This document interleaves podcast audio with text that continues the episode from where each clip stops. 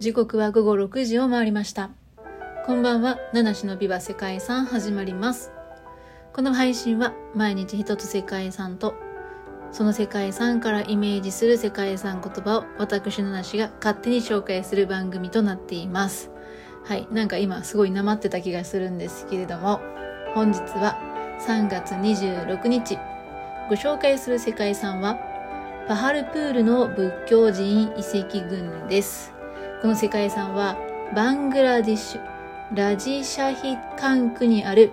8世紀半ばから9世紀にかけて建設された仏教寺院の遺跡です。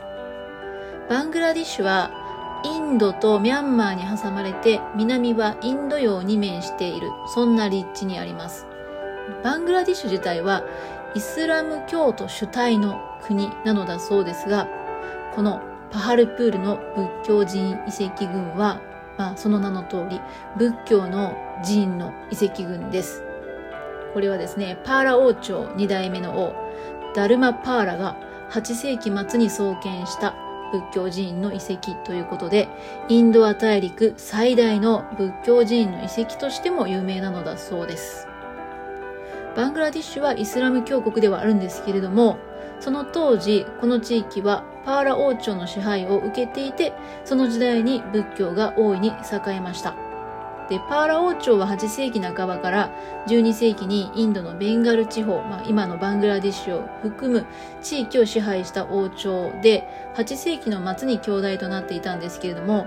パーラ朝第2代の王であるダルマパーラが仏教を保護していた。そして彼は芸術も保護していた。で彫刻とか鋳造も含めて様々な美術が発達していた、そんな時期だったんですね。で、この時期の仏教美術をパーラ様式っていう風に言うんですけれども、えー、パーラ朝はあそういった理由でその仏教に関する建物が多く建ったんですけれども、この王朝が仏教が最後の保護を受けた最後の時期になったということだそうなんですね。1203年にアフガニスタンから侵攻したイスラム教国のゴール朝の軍隊によって仏教の総意などは破壊されてしまって、えー、それでインドにおける仏教の繁栄というのは終わりを告げた、まあ、そんな背景があったそうですね。いや、これはあんまり私知らなかったんですけれども。えー、そして、まあ、パーラ王朝が繁栄していた時期にこの地域には多くの仏教寺院が建設されていた。そして最大級のものが本日ご紹介するパハルプールというわけなんですね。ここは約300メートル四方の敷地があって、その中で最盛期に1000人ほどの僧が修行に励んでいたと言われています。建設当時、ここには、えー、戦闘、まあ、塔が立っていた。現在ではレンガ造りの基礎と周囲の壁が残るだけになっているんですけれども、えー、当時この一帯における仏教の中心として発達して、えー、巡礼者は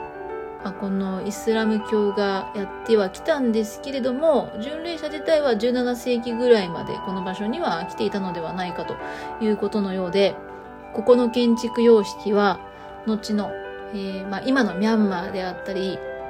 えーカンボジアですね。世界遺産に登録されているミャンマーの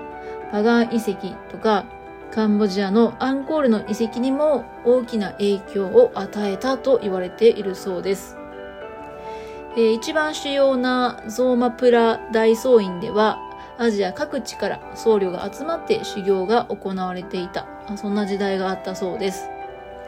で残されている祈壇には神々や動物の像が像で装飾されているそうで、寺院の土台から出土した2800点もの素焼き粘土板の浮き彫りがパーラ王朝美術を知る貴重な資料となっているそうです。さて、そんな本日の世界遺産からイメージした世界遺産言葉は最後の砦です。まあ、お城ではないんですけれども、パーラ王朝がね、一番最後に、まあ、ここをね、まあ、仏教を保護していた場所ということで、まあ、守りたかったでしょうね。守りきれなかったみたいですけども、